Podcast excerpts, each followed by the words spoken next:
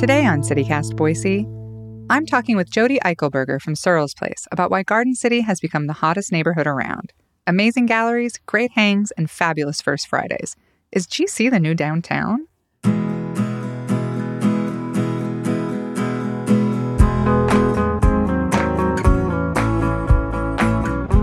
It's Thursday, December 1st, 2022. I'm Emma Arnold, and this is CityCast Boise.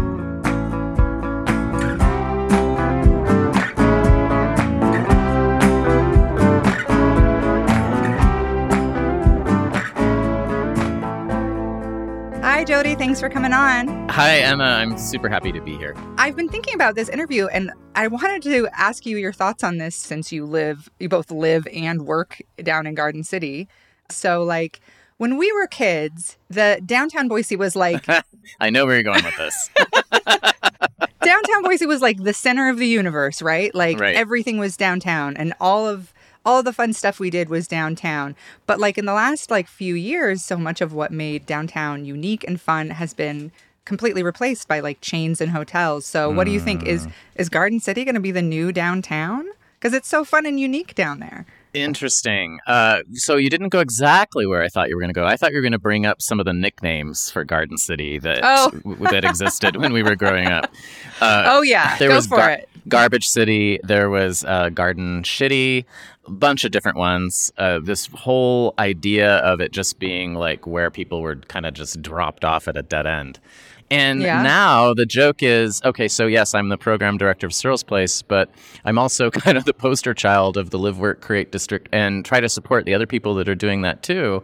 Uh, and it's a totally different place. Uh, when I moved back uh, from New York, my partner suggested, "Hey, let's go take a walk in Garden City." I was like, "What? Are you kidding?" And uh, even then, the wave had already been put in. This was back in 2014, and that development, and it was. I was like, "What is happening here? This is this is something new." But I think Surel Mitchell, who we're named after, the artist who lived and was on planning and zoning in Garden City and created the live work uh, zoning, meaning that in the same property, you could have someone who lives there, but they also have a gallery or a studio or uh, maybe they have a little tea shop or something, and it's in the same building. Um, so that was something that u- unique, that was a vision for us here. I think was the vision of this real kind of very fluid borders of creativity, of living, working, having fun. And I really feel it when I do. The joke is that I don't leave Garden City, and there is actually some truth to that. I tend to make people come to me. Uh, but I, when I do leave and cross the river over into like the west end over there of Boise, I immediately feel the difference between the energy of this neighborhood and the energy of other neighborhoods. Yeah, I guess that's kind of what I mean when I think of it being like maybe, you know, the new downtown or whatever is not so much a, more of a like artistic center to a city where like that that was what downtown used to feel like for me but has been replaced in a lot of ways. But like, you know, I think about how many art studios are down in Garden City. There's, you know, 20, 30, I don't know, but there's so many. Do you have some favorites down there? What are your favorite art studios down there and like galleries? I have to acknowledge the the ones that really were here in the early days, the pioneers who people thought were crazy when they moved over here, and that, of course, is the Visual Arts Collective, uh, which is one of the biggest galleries in the state. I imagine. I mean, excluding Sun Valley, but uh, it's only local artists. They have shows up for two months. There's a huge amount of space to exhibit in there. They have gallery hours every Saturday, almost every Saturday from noon to six. And it's one of, I mean, honestly, it's one of the best galleries in Idaho as far as I've been able to see. And that's open, you know, almost every weekend during events. Contrast that to the newest gallery, which is a good sign to me that there is new activity moving in. We have a guy who just moved back from New York, and he's opened up a gallery that is called Neo Weissen, which is just off of 37th Street.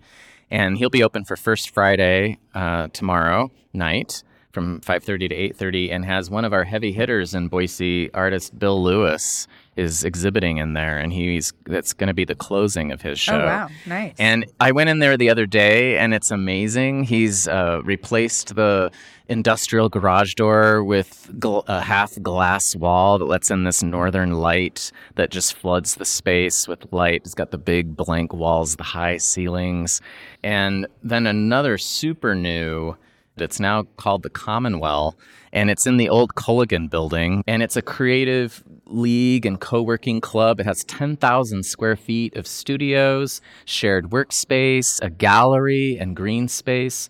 And they're also going to be open tomorrow night with music, drinks, and tours of the building. Um, the artists, we have Catherine Shaughnessy in her studio. Uh, she has paintings, drawings, carvings, videos inspired by rivers, rising seas, uh, UFOs borders and, and an in progress 308 piece mixed media portrait of the Rio Grande. mm, and okay. most of those works are for sale. And some new artists over there. There's uh, Kim Laurel Rao, who uh, just had a huge commission on a, on the Martha, which is a new building downtown. She did a giant uh, mural that's on one side of that building. She's now got her studio there. And then, of course, Surel's Place and our iconic green box, which has been used for installation art for the last several years. Uh, we have Stephanie Inman in there, and she's done kind of a meta piece because it's mini green box. So it's uh, she's replicated in her style of miniatures the oh, green oh, box fun. itself inside the green box. oh, so that's great. That's really fun, and she just won the Idaho Arts Governor's Award yeah. Yeah. Uh, so, you know, we've got some cred in here. Yeah, you do. Yeah. To display. Yeah. You mentioned First Friday, and I know this is the final one. And I was looking through the events, and it just sounds incredible. Do you want, can you tell us about what's going to happen on Friday? Well, we've been doing this for a few years, but this is the first year we've acknowledged that our December First Friday is dark. So we're trying to make that a strength this year, and we've invited a bunch of digital projection artists to light up our buildings in the district. So this is a, the first time we've ever done this. Uh, I'm super excited about it. Joseph Haskin is a local artist. He collected a whole bunch of uh, people. He's collaborating with the Surel's Place resident Rui Chowdhury, who's here from New York, who was born in Pakistan, and she's doing a reading actually tonight at Surel's Place at seven o'clock and she and he are working on a collaboration with this interactive video that'll be in the gallery where people can move in the space and it affects the projection. But the star is lighting up the buildings. We've got Bree Shettle and Elise Ambriel Hanna projecting on one side of Surel's Place. Joseph has another uh, projection on the front of Surel's Place. Uh, Goran Fazil is going to be on the front of Spaceport. Jared Halleck and Ryan Donahue are on the north facing wall of Dixon Container, which is a giant white wall. Yeah, and it's such a good idea since it's like the darkest time of the year. You know, it's dark at five now. And it does sound so nice to go down and just see everything all lit up. We'll also have some fires set up in different places uh, so you can warm up a little bit. Uh, but yeah, that's going to be real fun. So, Jodi, sometimes, you know, if people used to have the opinion of Garden City that it was like kind of dumpy, uh, and that now, you know, that's a misconception now. Um, I feel like now it's almost sort of shifted where people sort of assume that it's like a very unaffordable area or it's like mostly Airbnbs. What do you think about like the misconceptions people have about Garden City?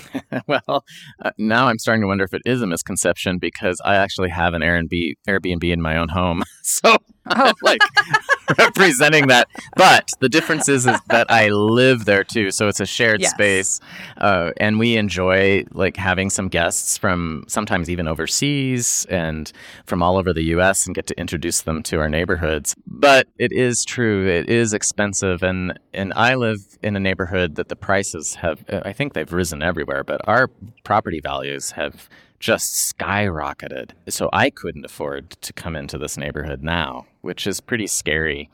There are some efforts to have some interesting, more affordable places to live. Uh, there's a developer who's trying to work on a tiny house community, which could be interesting if that can get approval and go through. In a way, it's a different version of a mobile home park, which Garden City used to be really known for. And even this neighborhood, we had mobile home parks right on the river, which have since been uh, demolished and are being replaced. There are some projects of apartments, but you know, part of the process, and this I don't understand, but part of the process in that approval, there's nothing about well, what do you think the the rate is going to be for these places? Like, how much are they going to be? There's nothing in the approval process about affordability that I could see, and you know, the design was not very inspired, in my opinion, but I would have been more willing to to get behind it if I had known, well, look, this is going to be less expensive and will offer a place for people of moderate means to live in your in this neighborhood, then I could be more excited about it. But what I'm afraid is it's going to be kind of a boring building that's still crazy expensive. But I mean, places right now we have a house right here on the corner that hasn't I think it's on the market now for 1.2 million dollars. Wow. Yeah. Which, you know, that's a very fair critique of what Garden City has become was, you know, it used to be a very affordable place to live and then it got popular and a lot of people got moved out. You know, like you said, they demolished the mobile home parks, parks they evicted people. And when you were talking about earlier, like your hope was that this was going to be, be a very affordable area for artists to live and work and create and that you were going to build this community. And it sounds like, you know, maybe that I, I don't want to say failed, but like, you know, has really taken a pretty heavy blow if houses are selling for 1.2 million. It's not usually artists who are moving into those areas. Well, and it's the classic progression of artists concentrated in an area, making it really interesting and desirable, and developers really starting to pay attention to that. And in a way, our efforts with First Friday and the programs that we offer at Surel's Place are partly responsible for getting those developers' attention. And the only thing that we hope that and that is kind of affirming is that a lot of these developers have specifically mentioned the cultural activities in their proposals. And so they're aware of those. But our challenge as an arts organization is to try and stay relevant. Right now, the only way that we've really been able to do that is by paying attention to these applications, trying to get in touch with these developers and say, hey, what place can art have in this development? And one interesting example is the Casino Beach development that's right at the end of 34th Street. They've actually talked about writing in First Friday into their HOA that these uh, downstairs utility doors that it can roll up on Friday nights and that space could be made available to artists to showcase their work in those spaces. And there's also the possibility that that space could be rented to artists on a full time basis. So maybe they become studios and the homeowners live above. I don't know how realistic that is. Uh, I appreciated the proposal. And if we can make it work, we'll certainly try. But, you know, one of the saddest examples we used to have a a group called Garden City Projects that was over on the other side of Chinden on on 33rd Street. And they lost their space, and we desperately wanted to keep them in this neighborhood. And we took them around to some different things, and there was nothing that they could afford. And so they had to move out of the neighborhood. And that was, you know, an example of kind of a tragedy that happened in the process of growth. Mm, yeah. Well, uh, last question here, and it's an important one for people because it's much like the Boise Boise debate. Uh, people are always debating this. So, as the unofficial mayor of Garden City, I'd like your final word on is it Chinden or Shinden? Okay, I don't know. It's a good thing I'm not planning on launching a political career because I might uh, I might be putting a line in the ground here. I actually just changed my pronunciation of this within the last month, and growing up. I pronounced it with a sh sound, like Sh- Shinden. Mm-hmm.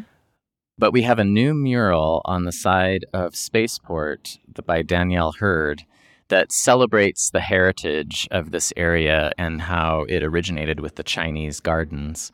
And that, you know, the name Chinden, I'm now saying, is those two words fused together Chinese and garden. Oh. So we've taken the oh. den at the end of garden and taken the chin from yeah. the front of well, then it should probably be Chinden, actually. So maybe I have mm. to hmm. introduce a third pronunciation. You've complicated this. You're so, supposed to simplify it. But... sorry. So I'm going with Chinden now, and okay. that is to honor that heritage and that history of this of this area. So, yep, I, I'm making the official proclamation that it should be pronounced Chinden. You all right? You heard it, Boise. It's Chinden. Well, thank you, Jodi, for coming on. This was so much fun. Thank you, Emma, and I look forward to seeing you at First Friday. I'll be there.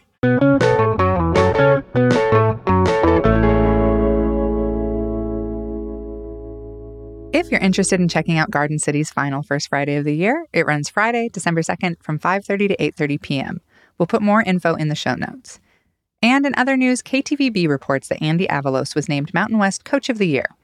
Avalos is the first Bronco to win Conference Coach of the Year honors since Chris Petersen in the Western Athletic Conference in 2008 and 2009.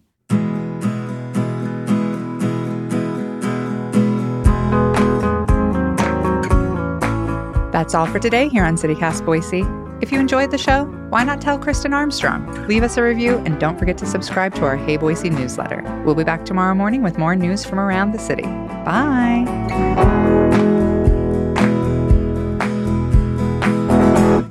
Nobody can say it's garden shitty ever again. Nobody can call it that. No, You- I don't You've think done it, can. Jodi. Yeah, It's garden pretty now, and you've done it. you've, you've Oh. accomplished it. and here I am wearing a tracksuit, but thank you for the. I wasn't going to tell the people, but now they know.